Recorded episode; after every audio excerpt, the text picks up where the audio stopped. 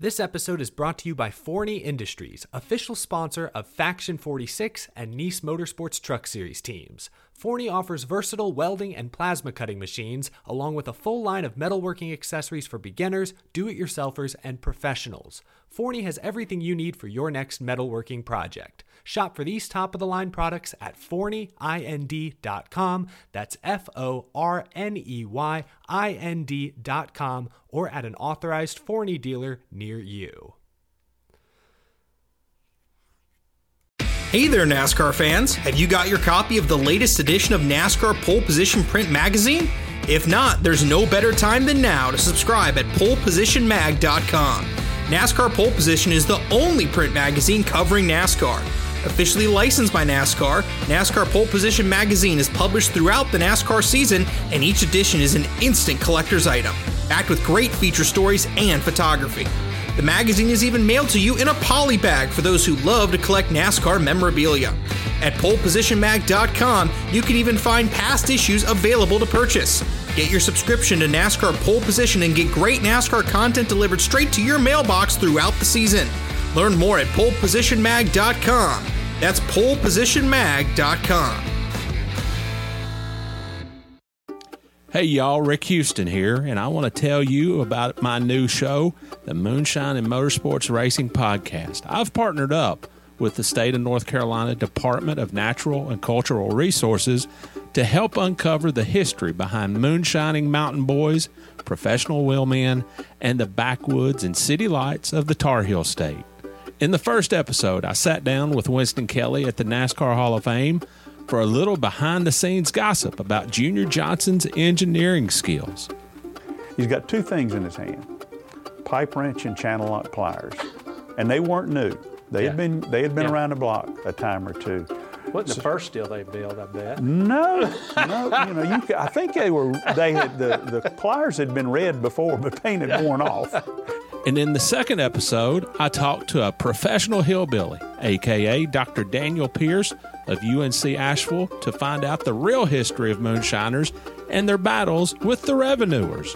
He wrote about one of his experience of trying to chase down this uh, this bootlegger in this this souped up car, and he he complained that the government gave him these piece of crap, cheapo cars, and that, that were really no match. But he thought he was doing pretty good, and then the guy just hits it and just takes off and practically disappear. But then the guy makes a bootleg turn uh, and comes back towards him.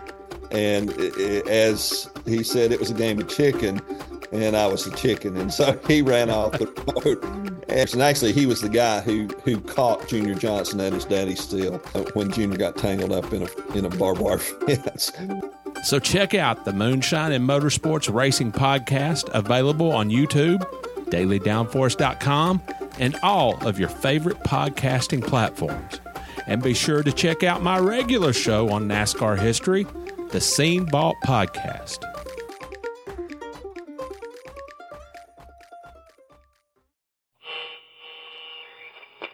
Hello, my name is Rick Houston, and welcome to the Scene Vault Podcast, your source for all things NASCAR history. He and Curtis Turner were big buddies, and it was something else to go out with them.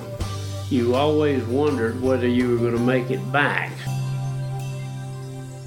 Humpy, I think you probably need to do something else for a hobby.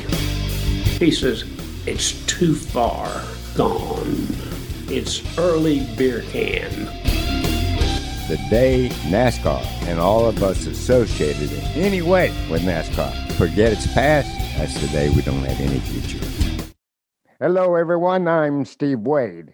And my name is Rick Houston, and welcome to the Scene Vault Podcast. Steve, Mike Polkey is one of our newest Patreon supporters, and I had reached out to him about the pronunciation of his last name. I try to get it right when we mention all our new supporters on the podcast. And I didn't hear back from him before we recorded the show the week that he signed up, but I actually got his name right. And evidently he was impressed by that. So he sent me another message this week and he upped the ante a little bit. He said that if I could pronounce the name of a certain type of food, that he enjoys and the town in which there's a really good place that serves this food, he would up his support on Patreon to $10 a mm. month. Well, I'll bet you you went looking for that food. well, number one, I'm not going to back down from a challenge, and I'm certainly not going to back down from a challenge about how to pronounce a food. I mean, so here goes. All right. Cudighi is, according to Wikipedia, a spicy Italian sausage that is seasoned with sweet spices that can be bought in links or served in a sandwich on a long, hard roll, often with mozzarella cheese and tomato sauce. Now, mozzarella cheese, sign me up. Yeah. I think you described an Italian sausage hoagie. That's what it is, isn't it? It's a cudighi hoagie. All right, Well, that-. Down here, it's a either a hoagie or a sub.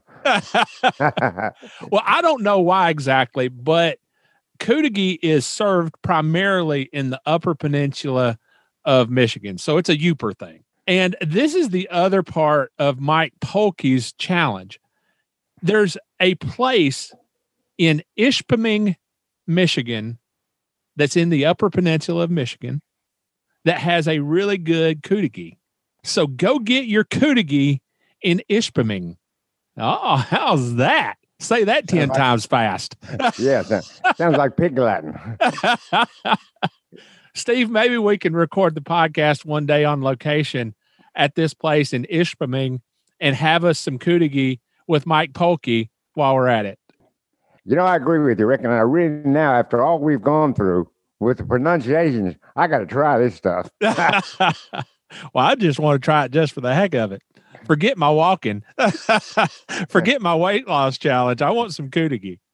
Steve, this week we are going to share what will be the first in a three part interview that you and I did with Humpy Wheeler at his home there in Charlotte. Now, Steve, first of all, I think you were pretty surprised to find out where he lives. He lives what, maybe a mile from you?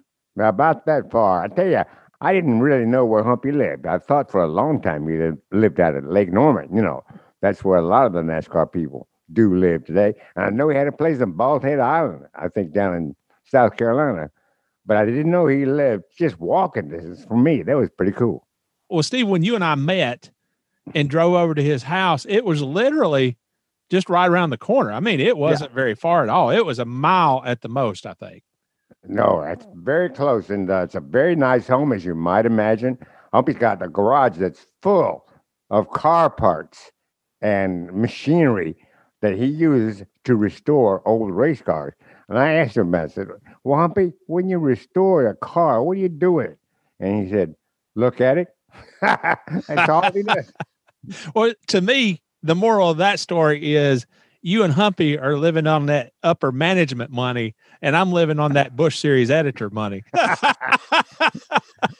I am not living at Humpy's level, I can assure you.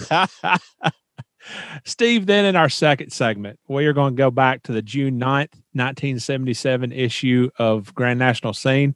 Steve, that was just the third issue of Grand National Scene ever. That's right. I think it started in April of that year. Yes, very, very early in its run. Richard Petty had dominated the World 600 at Charlotte, where Humpy had worked so long and so successfully.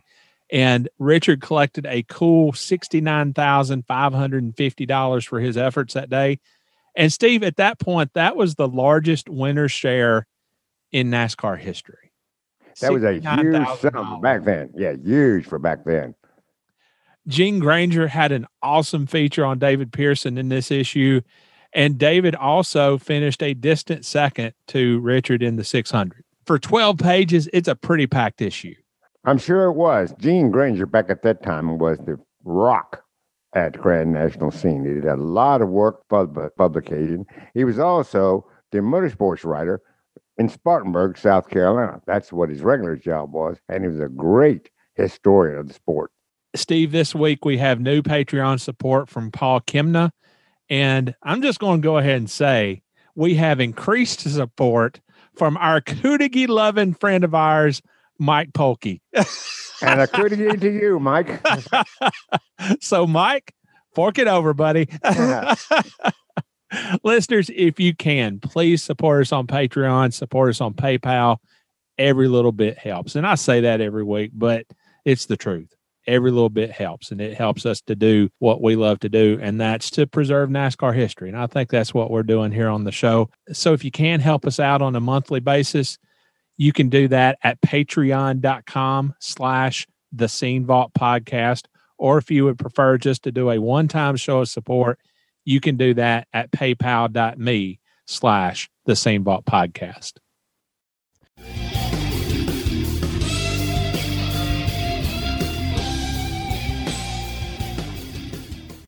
humpy first of all how did you get the nickname humpy Well, my father was a guard on the Red Grange, Illinois team back in the 20s. They caught him smoking camel cigarettes. And uh, his coach uh, made him run around the field for 30 minutes before practice that year. And so his teammates started calling him Humpy because of the camel cigarettes and the humps on the camel. so um, he was a coach, and you can't get rid of nicknames in sports. And so I came along, and I was always tagging along with him, and they started calling me Little Humpy, and it stuck. So when Howard A. Wheeler III was born, my son, we immediately nicknamed him Trip, thus ending Humpy. You played college football with Jim Hunter. What do you I did. remember about that experience? Uh, he was uh, he was hard to tackle because he was so skinny. Uh, if he hit you with a uh, with his elbow, it'd cut you. he was good. He was good, very fast, and a good football player. I enjoyed being with him. Now you also race some. How serious an effort was that, or was that just something to do on the weekends? Something to do on the weekends, and I wanted to get it out of my system. And I was down in Sumter, and we had a big wreck, and a, a car on top of me. I didn't know who it was, but the fuel was coming down in my car, and I was trying to get out. And finally, the driver of the car got out, and it was no other than none other than Cale Yarborough. and he looked at me. Of course, we'd known each other forever. He said, "Humpy, I think you probably need to do something else for a hobby." That's all it took. How did boxing come into the picture? Well, I was born in Belmont, North Carolina, and that was about as rough a town as you could get. I mean, it was brutally rough. And uh, so um, to survive, you had to know how to fight. You had to know how to fight. And uh, so Belmont had a great boxing team. Uh, this was back in the 50s when there were 200 boxing clubs in the two Carolinas and because people, a lot of people didn't play basketball in the winter because a lot, a lot of the high schools uh, you couldn't shoot a jump shot because the ceiling was too low. you had to get under the basket. So anyway, there's a lot of boxing, and um, so I just started it, and I liked contact, and I loved it, and. Um, I wanted to go to the Olympics, but there was a guy in my way named Cassius Clay. I saw him fight. I was supposed to fight him one time. I saw him fight as an amateur on a card I was on, and I thought, "Gee whiz! I get ready to hit him. He's going to hit me four times as fast as he is." Let me move on to something else. Now, after college, how did you wind up working with Firestone in NASCAR? Well, when I got out of school, I went to work for uh, WBTV, a, a Charlotte station, and um, uh, I wanted to do something else too. I had too much time on my hands, so I uh, Marvin Panch was running this great little high bank quarter mile uh, in Gastonia, North Carolina, and um, he wasn't doing well, so I uh, uh, bought the track from him uh, with borrowed money and um, started racing over there. And I changed the, what we were doing from expensive race cars to really cheapos kind of jalopies, and people loved it because you know it was a crash a minute, and um, it, we had we charged too much. We charged a dollar and a half to get in, and these were all mill workers, you know, and so uh, that worked out real well. But uh, we had to close it up because it was too close to the hospital, et cetera, et cetera. So I'm sitting there kind of pondering what to do, and uh, this friend of mine was the PR manager for Firestone Racing, and he left. And I called him. I said, "Well, who's going to take your place?" He says, "You are." he says, "Get up here." He says, "We've been. I've been trying to find somebody." So I went up there, and they hired me in uh, uh, 1964 January. I went to work for them. The first place I went was Riverside, California. Oh man. Wow. And I was the only Southern guy there. And um, the rest of it, you know, were West Coast riders. And Joe Weatherly got killed that day. And so people calling me wanted me to do a story on it. So I did. And um, uh, he was a good friend of mine, and I hated to see that because everybody did because he was so popular. But uh, I did the story from out there, and um, that kind of got us going. I did not know that you knew Joe Weatherly. What kind of guy was he? Well, he was funny, really funny. Had his red face, Irishman, and he had a big scar that ran down his uh, side of his uh, uh, face from a motorcycle wreck. He was a motorcycle racer before he got into cars, and uh, people liked him, and he was joking all the time, and. Uh, he and Curtis Turner were big buddies, and it was something else to go out with them you always wondered whether you were going to make it back. I remember I flew down to Daytona with Turner one time, and Weatherly was in the back.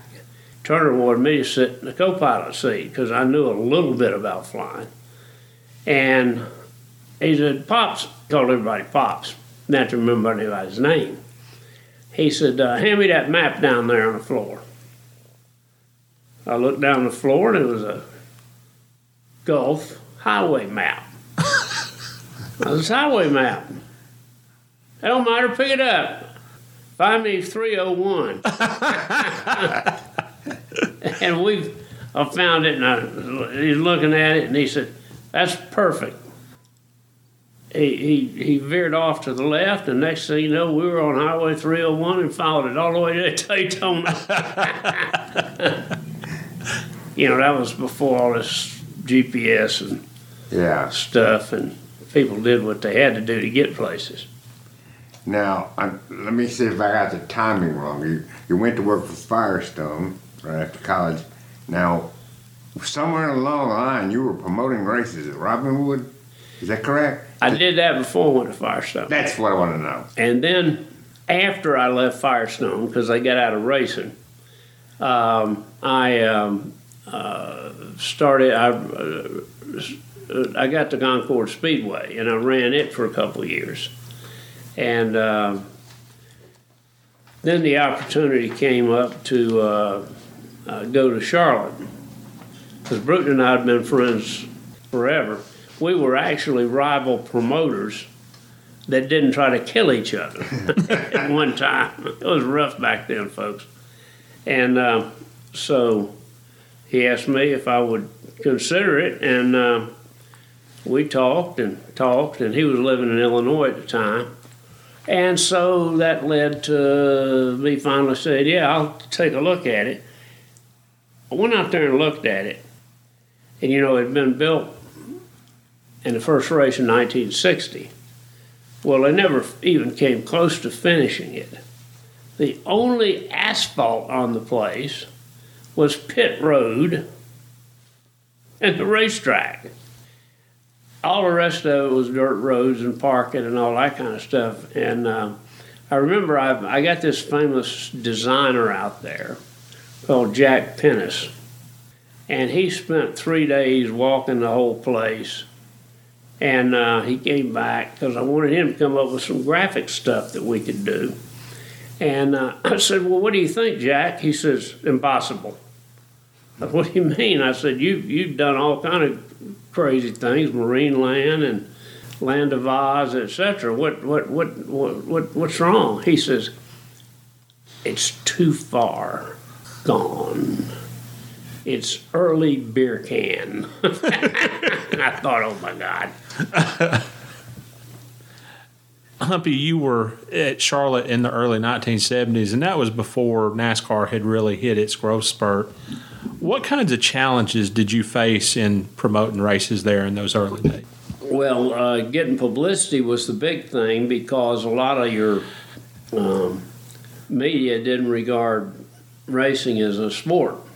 So we had to convince them of that, and that was a big challenge. The other challenge, of course, was improving the facility and that was tough because we we didn't have any money, and uh, so um, uh, the challenge was getting more people in the grandstand, and I knew that if we could spiff the place up, that uh, that would help quite a bit, and. Now that was back in the days when uh, RJR through Winston was giving people red and white paint and uh, to kind of spiff the track up. Well, I didn't like that. So I got the paint from them. I traded the red in for brown, and we made it tan. so I painted everything tan to subdue it, to get away from the early beer can. Well, RJR went nuts because they wanted red and white for because of their, their brand. And uh, I finally got over that, but uh, there were uh, so many challenges because, again, we didn't have any money. I remember going up to uh, a nuclear auction in Tennessee. They were closed a dam. And, uh, you know, they overbuild everything when they build a nuclear facility. And so I went up there, had very little money, and um, so checked in with auctioneer, and uh, here here we come, and they got some great stuff. Now we needed pipe, big time, to drain the place. And uh, so now I found some fabulous pipe there. And uh, it ended up selling for five cents a foot, less than, say, Lowe's or wherever. And um, I mean, it was cheap so I bought $18,000 worth of it with no money. And then, down the rest of the day, they were auctioning off a stainless steel 50,000 gallon water tank. We needed that because we, we were having to depend on wells. And uh, so the guy that wanted it so bad, he I, I got to know him for out he had to go to the bathroom, and here comes the stainless steel tank. And I bought was really what it was a two hundred thousand dollar stainless steel tank for three thousand dollars. he came back, went berserk, and he says, "Well, I, I needed that tank bad. I got to have it." And I didn't want to disassemble that tank and have to haul it to Charlotte. I knew that would cost us a lot of money. So I sold him the tank for enough to pay for the pipe. and and wow. uh, so he never did know what I paid for that pipe. I mean that tank. So it, it, it, we had to do so many things like that just to get from one deal to another. I remember a long-term loan. We couldn't borrow money at the time. A long-term loan was for the purse. NASCAR demanded the purse on Wednesday of race week. So I'd borrow the seven, eight hundred thousand, whatever it was, from the bank Wednesday, uh, send the draft down to NASCAR, and then we had to pay it back Monday. Hopefully, enough people showed up that we'd have enough extra to pay the purse. Wow. Those were really, really challenges. And um, finally, uh, we got to, to the point where uh, uh, my friend Bruton Smith, he he uh, came up with the idea of, of um, trying to get what's now Bank of America involved. And he knew Luther Hodges, and Luther was chairman of the bank then. And so finally, one day, Bank of America said they would loan us the astonishing amount of $2.2 million for a grandstand addition and, and, and the press box and some suites. And that really got us going there because it was a, it kind of put Charlotte up there where very few other people had feared to go because I didn't have any money either. what was your working relationship with Bruton? Like, how was that? Oh my gosh, it was something else. Uh, we uh, we became very good friends for 35 years, and we talked almost every day, uh, sometimes at length about about, about the speedway or whatever. And so, um, but at the same time, his son Marcus was coming along. And Marcus worked for me for a number of years. And a really nice, nice guy. And I knew that, you know, I was up there nearly 70 and that uh, uh, he wanted Marcus to run the speedway after I left. So at 70, I had had a long, hard road out there. I mean, it was it was a tough deal, and I'd had a I had no more reason to work, and so I told Bruton, I said, I'm like to finish out this year and go on. And so we did, but at the same time, we kind of got in the crosshairs. You know, the end of anything is not fun and whatever it is a marriage, a, a long term relationship with somebody, business, etc. And so it, it ended up kind of on a sour note with Bruton and I. But we've gotten together again and are good friends, and I go see him all the time, and uh, we go places together. So uh, it's good to, uh, to, that we got over all that stuff. That happens with partners. I know uh, with uh, Flatt and Scruggs, my favorite bluegrass band. Um, they had a split. I mean, these two guys were so good together, and yet they split. And uh, so I talked to Lester Flatt about that because I love the way he plays the banjo. And he said, Well, we, we didn't speak for 10 years. And he said, uh, He was in the hospital. And I went to visit him. And it was just like old times. And that's the best thing I ever did in my life. So it's good to make up when you have a problem with somebody, and usually it's over nothing. as good as you were at coming up with promotional ideas, there had to be a few that didn't work out quite as well as you might have liked. Is there one or two that stands out to you that maybe you would like to have another chance at? oh, yeah. Uh, particularly the largest band gathering.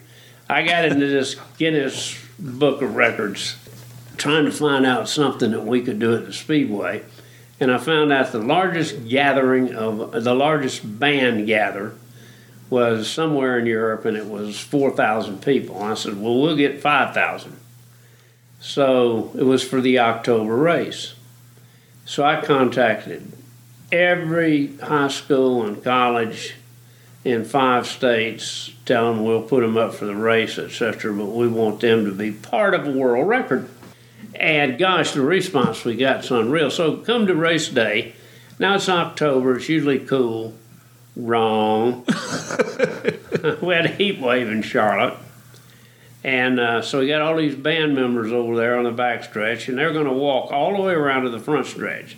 Bad decision. and um, So uh, the, the temperature has climbed up to 88, and the humidity is so bad that you, you water would drip off your nose.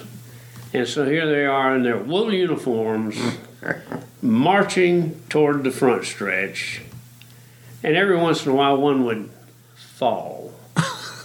we got in the front stretch, and they start playing as a group, which we broke the record for about 10 minutes. and then they start really falling. and Jay Howard, wonderful pre race guy for us, Jay said, what, what, what, what do you want to do? I said, The show goes on. About 30 of them hit the deck then. and he looked at me and I said, The show goes off. and so we canceled it. Thank God. We probably killed some of those poor kids. Fortunately, we had a, a good cadre of nurses and stuff there, so they they were all treated for heat exhaustion and so forth. But uh, who would have ever thought in October it would have gotten that hot?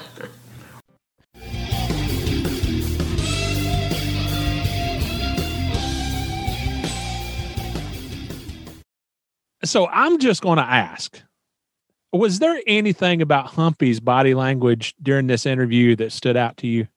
Well, he was very relaxed. The other thing that I noticed, and Humpy's always been this way, when he starts talking about a subject that he knows something about, he flashes a smile. Notice that? He smiles while he talks. So he really enjoys telling these tales. Normally, when we do an interview, we're sitting across some sort of table facing each other. But this time, we were set up for the interview in Humpy's study, and we were all sitting across the room from each other in different corners of the room. I was in a chair in one corner, you were across the room on a couch, and he had a chair in front of his just absolutely beautiful bookcases. And we also had the video camera for our YouTube channel set up between me and you. And I don't know, it may have just been me but let's just say that it seemed to me like he was playing to that video camera, looking at it instead of us. he, he's done this before. He's been in front of cameras many times, so he knows how to act when the camera is on. He can play it up very well, and he did. Steve, what is your earliest memory of Humpy? I'm going to say it's back in 1975, I think uh, Bruton Smith had taken over the speedway from Richard Howard, and Bruton had announced these great plans for the track, which included condominiums that would be for sale to anyone who wanted to live there. Nobody had ever heard of condominiums at a racetrack. So I ended up going down to the speedway and I ran into Bruton and Humpy in a trailer outside the track while construction was going on. And we had a good discussion about what Bruton was trying to do at the Speedway and how Humpy, as the new president, was going to help him. I think that's the first time I ever talked to both of them. So, Steve, let me ask you this question Who was there first? Was Humpy there before Bruton? Did he start work at Charlotte with Richard Howard? Or did Bruton bring him along? I think Bruton brought Humpy along. Okay. That's the first time any of us saw Humpy is when Bruton finally took over the track one of the things that fascinates me the most about guests like Humpy is the number of almost mythological figures throughout the sports history that they have come into contact with. It really got my attention when Humpy said that he had been friends with Joe Weatherly and Curtis Turner. Now, he said that he he said that he would go out with them and he would wonder if he was ever going to make it back. well, with those two, I can understand that feeling. It was Joe that always said something like, uh, uh, another party starting up in about 15 minutes.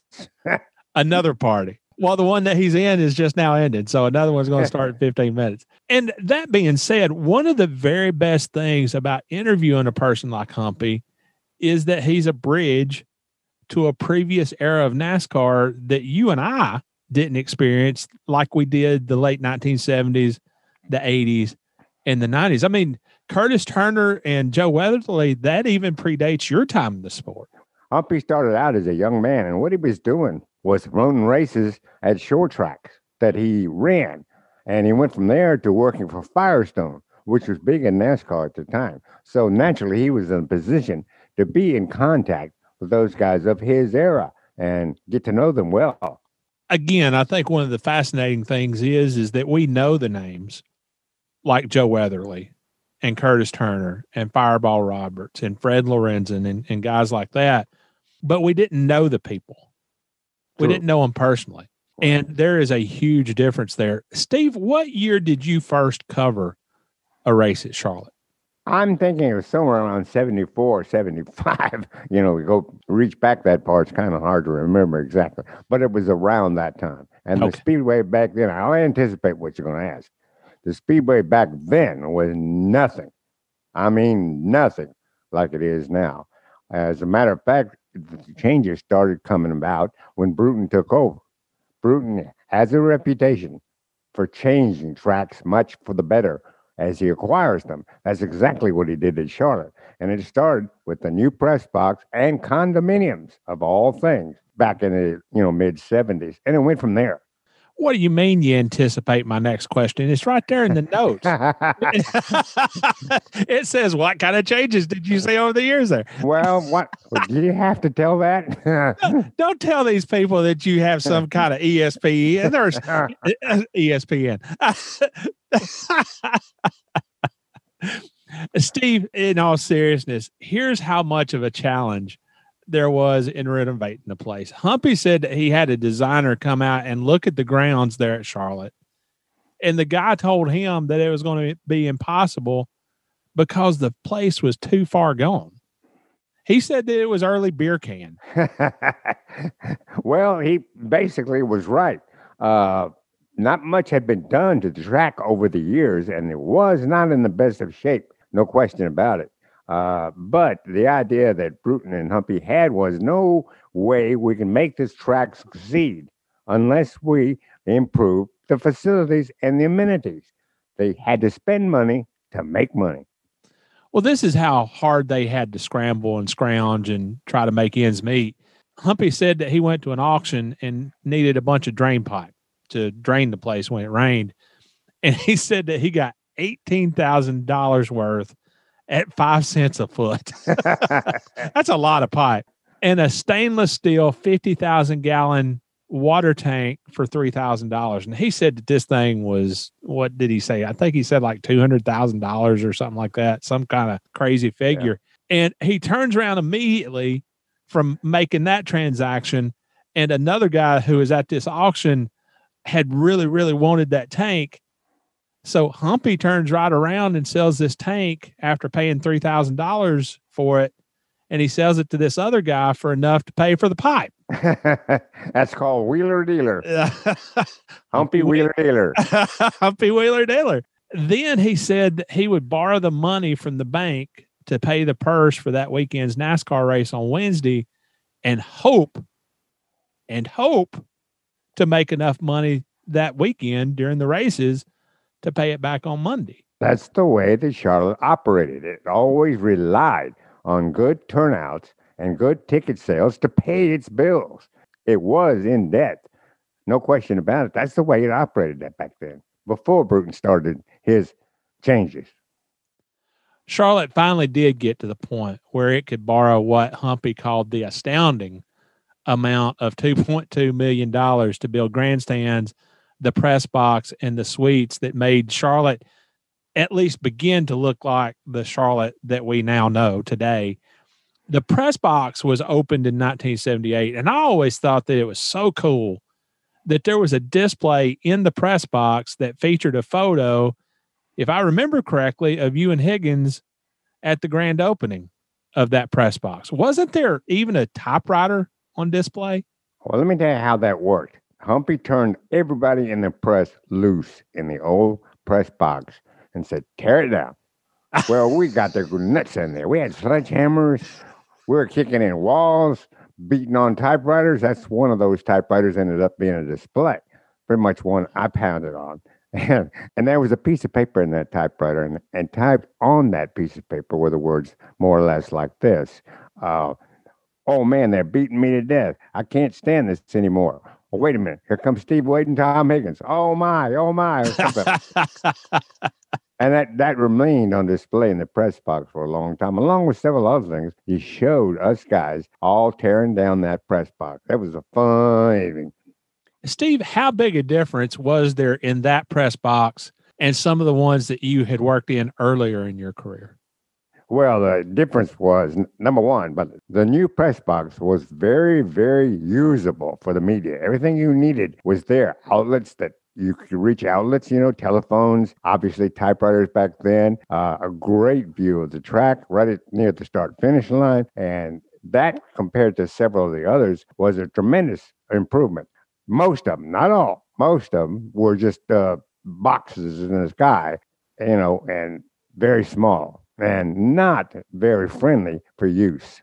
One of the things I love so much about covering the Busch Series for Winston Cup scene was that I got to go to some press boxes that were a throwback to the pre Charlotte type press boxes, Milwaukee in particular. There basically was no press box at Milwaukee. All it was was open air. It basically hung off the front of the awning at Milwaukee. It obviously was not air conditioned or anything like that. And when we went to Milwaukee, you wouldn't think of a place like that up north being very hot. But when we went there in the summer, it was blazing hot and very humid and just absolutely miserable conditions. And right next to the quote unquote press box was the NASCAR tower. and so John Darby and Kevin Triplett and Steve O'Donnell would be in the NASCAR tower and they were enclosed and air conditioned and everything. And they would see me sitting there looking miserable and about half passed out and everything and sweating to death. And they would they would knock on the window and I'd look over and they were all with their arms across their chest, shivering and everything. And yeah, okay, I communicated with sign language. yes, I, I, can imagine. Most of the press boxes on the NASCAR Winston Cup Series were pretty much like that, except Martinsville. Yeah. Martinsville built it in the fourth turn. Clay Earles built very nice, air conditioned press box in the fourth turn. Steve, how much of that renovation effort, how much of that was Humpy and how much of it was Bruton, or how much of that was actually a true team effort? I think basically it was a team effort. I credit Bruton with having the uh, wherewithal, by that I mean finances and necessary means, to make these ideas come true. I credit Humpy with the man taking it on the creative side and saying, okay, this is what we need to do. I will carry out what you think we should do, Bruton. So basically, one man, you know, obviously controlled it. The other man, I think, made everything work. That's what I call a team effort. Maybe one guy came up with ideas and the other guy paid for it. That's a nice way of saying it. Yeah. with that being said, Humpy and Bruton did get spun out with each other toward the end of Humpy's tenure at Charlotte, Marcus Smith, Bruton's son, was coming along. And I don't know how much that played into it. I, I wasn't there, so I don't know. But Humpy did allude to that.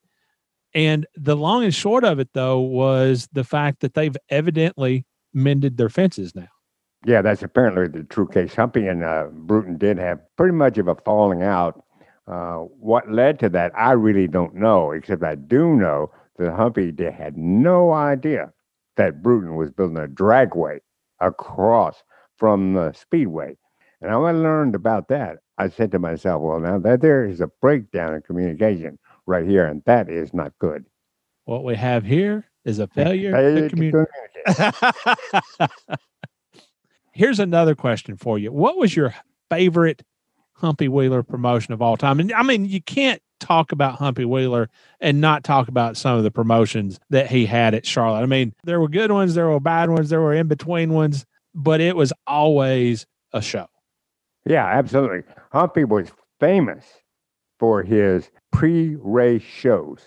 He was of the belief that a fan comes to a race, don't want to sit there in the quiet for an hour or two or before the race and have nothing to do. Let's give them some entertainment. Well, he went everywhere and anything to get that entertainment. You had uh, what G- uh, Jimmy the Flying Greek who took a school bus and jumped that thing off a ramp. Yeah. You had uh, you had boxing matches, but my favorite was the fact that Humpy started being known to the media as the P.T. Barnum of racing. Well, he took that nickname, P.T. Barnum, and made himself the real P.T. Barnum. He brought a circus into Charlotte Motor Speedway as a pre-race show, an entire circus with elephants and everything. I thought that was pretty darn intelligent.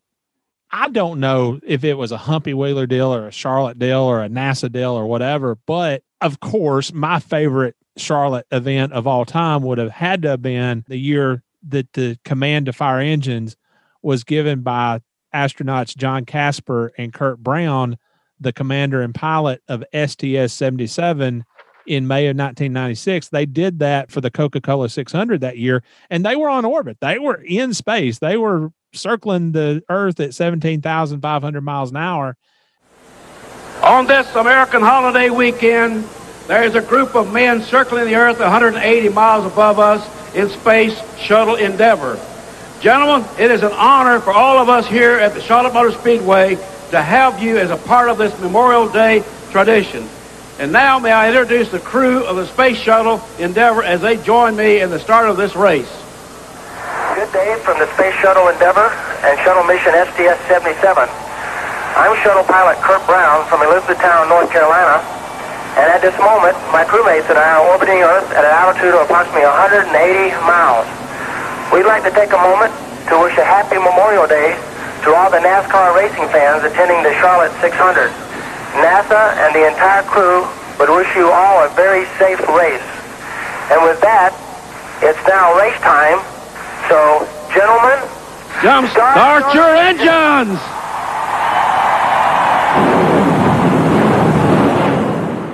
You heard it there. Bruton Smith was there and he was talking to the astronauts and he was doing the pre-race show and all that. And when the crew of STS 77, when John and Kurt went to actually give the command to fire engines, Bruton talked over them. He yelled over them, and you could he- not hear a word that John and Kurt said from on orbit. So, Bruton, get out of the way, buddy. and Steve, that was one stunt that went wrong, but obviously there were others that didn't go quite as well as Humpy might have hoped. And he did talk about the time that he attempted to set the Guinness Book of World Records mark for the largest marching band in history. And there was only one problem. This was in October. And so you kind of think that the weather's going to be halfway cold, but evidently it was not. Evidently it was just hot and toasty and humid and muggy. And kid after kid started falling out due to heat exhaustion. Poor guys, you got to feel for them out there in those heavy uniforms, all standing side by side, pretty much well cramped, even though they were entire infield. And the heat is just blazing down on them, and they have no chance to take any kind of break whatsoever. So they just started dropping like flies. I'm, I'm giggling now, but that that wasn't very funny at the time. Steve, here's a note for you. Jeannie was a part of that marching band. You're kidding me. I didn't know that. no, she was. She was in the marching band at Starmount High School. And she remembered obviously it being very hot, very muggy. According to her, she said that the band members were allowed to just kind of roam the infield freely. She, she said that they got to go through the garage without any passes or anything.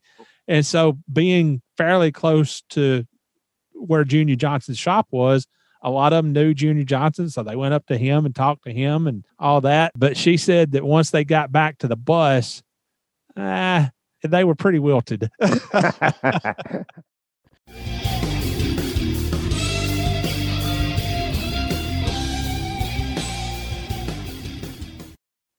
Steve, the June 9th, 1977 issue of Grand National Scene carried coverage of that year's World 600 at Charlotte. And there was $40,000 in lap money up for grabs in that year's edition of that race, with $5,000 going to the driver who led the most laps during each of the event's eight 50 lap segments. Now, this was a deal where you didn't have to lead the 50th lap or the 100th lap or the 150th lap. This was a deal where you had to lead the most laps out of each of those 50 lap segments. And that was something new. The Speedway put up there. That was something new. Humpy Wheeler once asked me, he said, What do you think motivates a driver more than anything else? And Money. I instantly said, Money, yeah. Money. so Bruton started, uh, Bruton and Humpy started devising ways to make more money available at Charlotte than any other track. That way, they would have a guaranteed full field of cars because drivers wanted that money. And you know what? When that many drivers were going to go up to that many dollars, that made a good promotion. And that meant more people are going to come to the track to see what happens. Here's how good a day that Richard Petty had that day. Of that $40,000, Richard collected $35,000 of it. So he was on the mark that day. He led 311 of the event's 400 laps, and he beat David Pearson to the finish by 30.8 seconds. That was a nail biter. Right. Come on, man. That was a nail biter. Oh, yeah. Uh-huh. Richard said, if there hadn't been so many caution flags, I could have been a lap ahead. It was the best the car ran in a long, long time. And Steve, I was fascinated by the fact that that one two sentence quote was the only quote in the race lead. And this is how much race reporting has changed over time. That race lead was written by publisher Rob Griggs. He and Gary McCready started Grand National Scene. It was based in Alabama at the time. But that one quote was the only quote in the race lead, and the rest of the story was basically a running summary of what took place that day. There was a running order before and after the caution. There was Richard and David were their only drivers on the lead lap by lap 260. On lap 315, Cale Yarborough pitted the final green flag pit stops. I think that's a function of the fact that at that time, it was not possible for fans to watch live NASCAR events on television from start to finish. So, what Rob was doing was taking readers through the event himself and Well, writing think- it as it went along. That's exactly how you had to do it back then. You hit the nail on the head. Fans did not have the opportunity to watch it on TV. They could listen on some radio stations, but not a whole lot. So it was newspapers' job to report the race as it unfolded, to give the readers a full knowledge of how that race was conducted and why it ended the way it did. Today, that kind of race lead would look maybe a little bit dry or stale or whatever, but Sure. that was the way that things were written back then. Nobody writes it that way. That's right. Nobody writes it that way. The challenge for a newspaper, which you know, daily newspapers are struggling. The challenge for the newspapers is to tell a story of the race breaks away from the actual what we call play by play. You have to basically featureize your lead story. as time went by and television came into the picture, readers of Scene could see for themselves what had happened during a race. And a race lead became a little bit more of an analysis of a race, why things happened the way that they did, as opposed to simply what happened. And there was also another adage that I followed. I was told by guys like Dick Thompson, the great PR man at Martinsville Speedway, race fans know who won the race. And now with television and everything, they also know how he run the race. Why don't you tell them something about this driver and his team that they don't know? That makes the story. I always tended to use a lot of quotes in my stories because I felt it was more important for readers to hear from the actual participants rather than me blathering on about what I thought had happened. So that was just my style. I just used a lot of quotes and I still do to this day. Well, that's a very good style to have. You're exactly right. Let their drivers tell the story. This was also the 62nd time that Richard and David had finished 1 2. And it would take place just one more time over the course of their careers. Steve, can you tell me when Richard and David or David and Richard's final 1 2 finish took place? And I intentionally did not include the answer in the notes. well, Since you intentionally did that, I'm going to intentionally tell you, I don't know. Steve, how crazy is this? It took place the very next race when Richard beat David to the finish line at Riverside. Really? I Yes, did sir. not know that. Yes, sir. Like it was when Jeannie and her bandmates had all their troubles and issues at Charlotte. It was very hot and very humid that weekend. And David Pearson said after the race, I don't know if the heat got to me worse or if Petty got to me worse. I know two things I got hot and I got beat. Petty flat put it on us. As for the extra 100 miles, it didn't make any difference. It was just as hot the first 10 laps as it was the last 10. David later added, At one time during the race, I thought I could run with Richard. I guess he got to thinking about those laps that pay money and he went off and left me. There's no way I'm satisfied with second. I came down here to win, so how can I be happy finishing second? Someone told me I won more than $38,000, and that makes me feel a lot better. But that still ain't first. And that is what it means to be David Pearson. That's right. All he wanted was to win, just like most of the great drivers do. Several drivers were using what they called a cool hat, which was evidently a special helmet piped with cold water to help relieve the heat. Benny Parsons had one, but it didn't help too much. Let me tell you something about that cool hat. When it worked, it was nice thing for the drivers to have. They welcomed it. But here's sir. the problem. If that cool water turned to hot water, Yes, sir. oh man, you were, you were being boiled. if it worked, it worked well. If it didn't, it sucked. That's about it. Benny said, I got a terrible headache, and I knew that Bobby Allison was sitting in the garage area. Bobby had fallen out of the race. I told Jake Elder to grab him before someone else did. About that time, I started getting sick to my stomach. I guess it was coming from the headache. Bobby checked to see if Donnie was all right, and when they told him he was, he came over to my pits. Just about the time he got there, the caution flag came out. Gosh, I was glad to see that caution. You know, I bet he was. He was suffering. Man, Steve, I know how badly I hate to be hot. I can't stand to be hot and humid and muggy and everything. But to be inside of one of those race cars on a miserable day like that, and what Benny must have been going through, and his cool helmet working, not working, or whatever, and him get to feeling bad, man, I, I don't see how anybody could do something like that. No, that has got to be tough on the driver. Just think of the misery it causes them physically. And, you know, the a driver like Benny will not get out of a car unless he absolutely has to. And when he does, you know he's in bad shape. Donnie did wind up driving in relief of Benny, and he took the car to a third place finish. But he said after the race, you know something? It got hot out there. I sure would like to have a cool beer right now. I'm sure Donnie was not alone in that sentiment.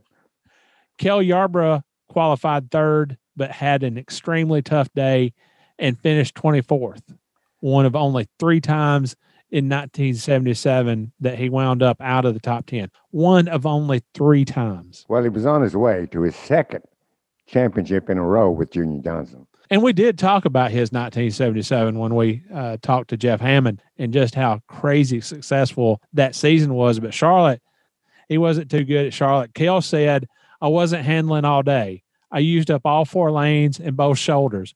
One time I had to use the wall to straighten up. Sort of like Darlington. Later, Cale said of the weather, and Steve, just listen to this. Just listen. I knew it was going to be hot.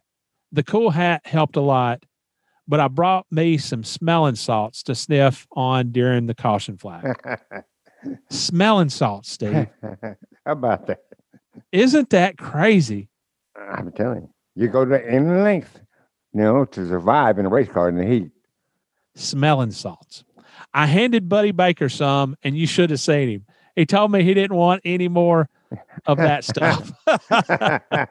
Buddy eventually wound up fifth, three laps down, and he said after the race, I would like to hear some cats say it wasn't tough out there today. We didn't find out until the last part of the race what our trouble was. The car just wasn't set up right. We didn't have the right RPM and right setup. I think I wore blisters on my hands, feet, and tail. GC Spencer finished 20th and collected $2,560 for his efforts. And he said, I didn't make enough money today to get into a good poker game. During one of my pit stops, I could have started a game. I was in the pits long enough. and finally, Dick Brooks was eighth. I sure didn't need any diet to lose weight today.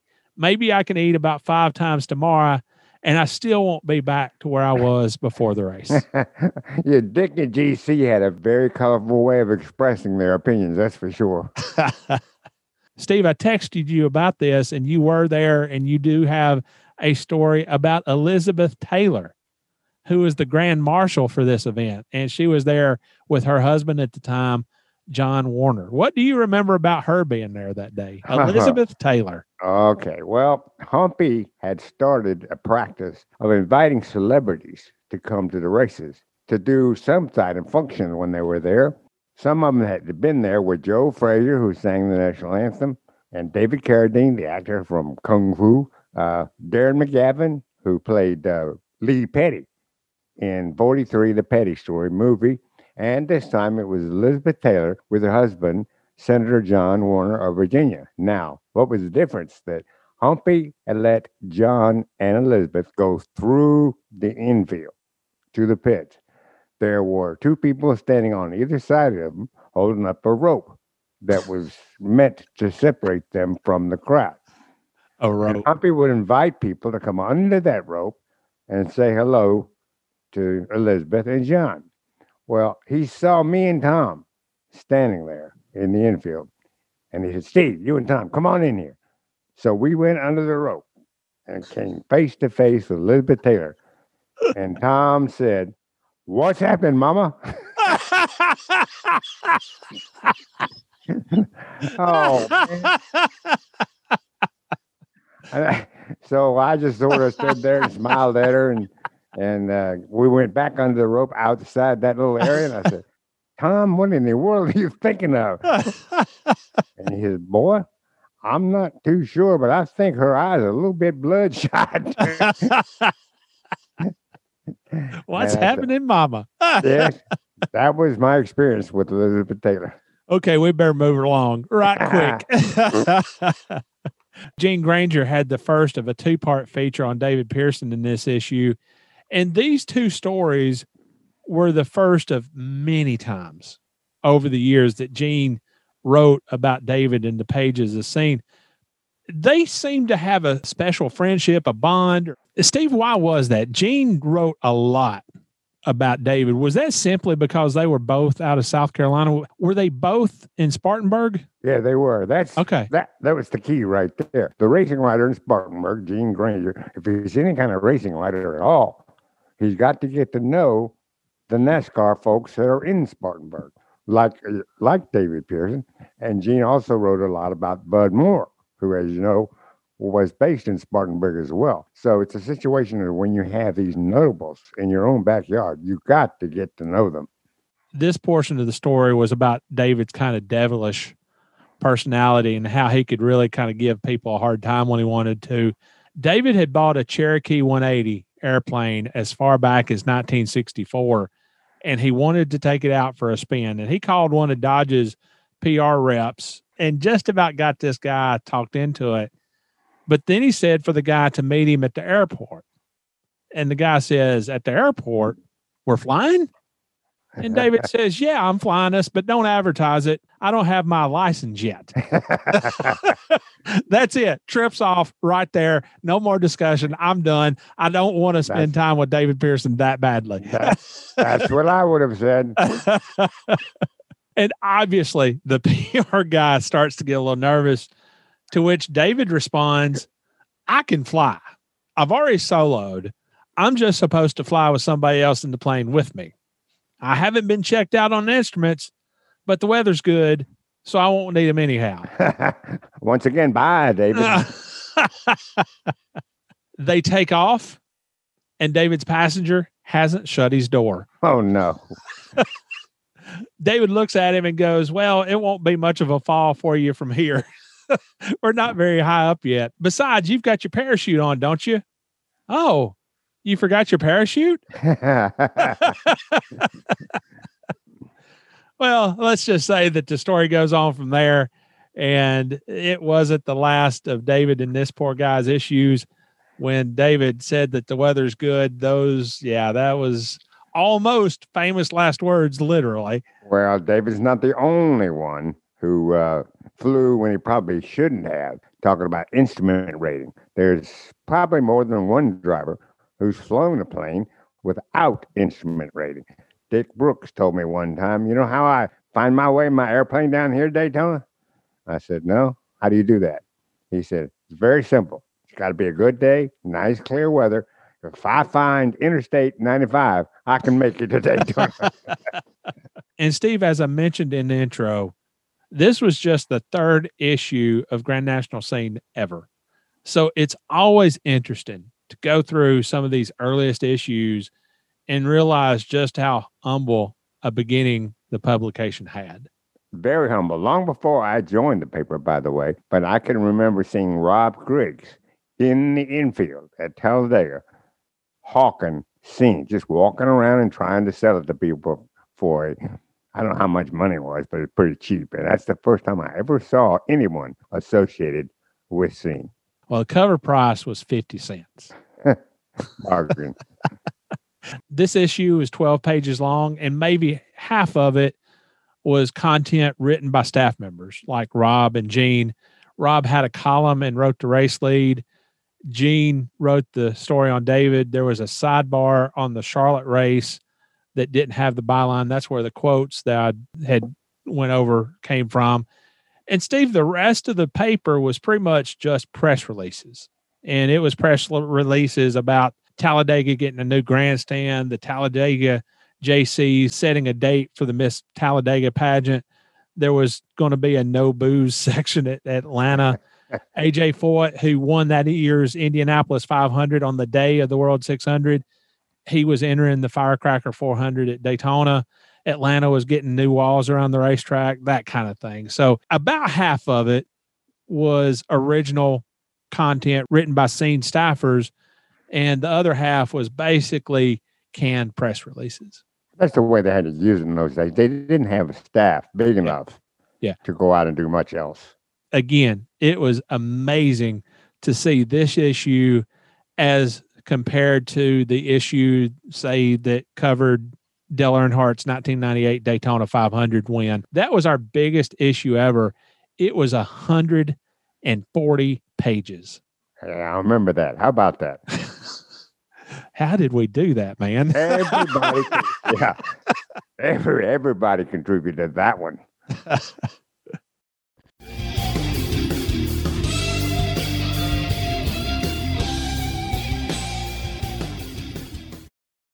Hey, this is Buckshot Jones, and you're listening to the Scene Vault podcast. Rick, payback's going to be a bitch.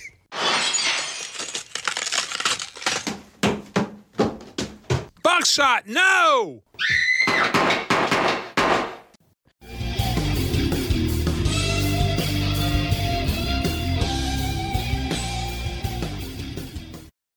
So, Steve, we have some more reviews on iTunes, and you got to hear this one. This one's All pretty right. good. Okay. Germanian Wolf. Now, I don't know where that name came from, but Germanian Wolf on iTunes wrote Rick and Steve are just phenomenal on this podcast. They are accomplishing incredibly important work by capturing the stories from the sport's former personalities. I've been a loyal listener who subscribed to Scene from 1987 until the end of its publication, and I'm still amazed at what I'm learning each week. Rick seems to be able to personally connect with the guests and get them to open up on subjects without pressing. So many stories behind the stories have been revealed during his interviews. I look forward to listening to this podcast each and every week. Oh, gee. Oh, gosh. Go that's on. Go on. Tell me more. Thank you, thank you, sir. so, Germanian Wolf, thank you.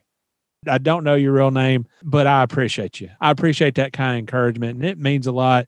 But again, and I say it all the time, it's not about getting a pat on the back. It is about helping to encourage others to listen to our podcast and increase our audience and grow our numbers and whatever. But if you can, please support us on Patreon, support us on PayPal. If you can't do that, obviously I understand. I know how crazy these times have been. So if you can't do Patreon, if you can't do PayPal, help us out by giving us a five star rating and a great written review on iTunes or Podbean or Spreaker or Spotify or whatever you listen to it on. Help us out by giving us a good review and a five star rating. That would help increase our audience. So, again, if you have any questions or comments, email us at scenevault at yahoo.com and we'll get back to you as soon as we can. So, Steve, thank you for being here. I appreciate you, man. I enjoyed Rick. Good job, and let's go out and get us a cudighi. in Ishpeming, Michigan, in the Upper Peninsula of Michigan.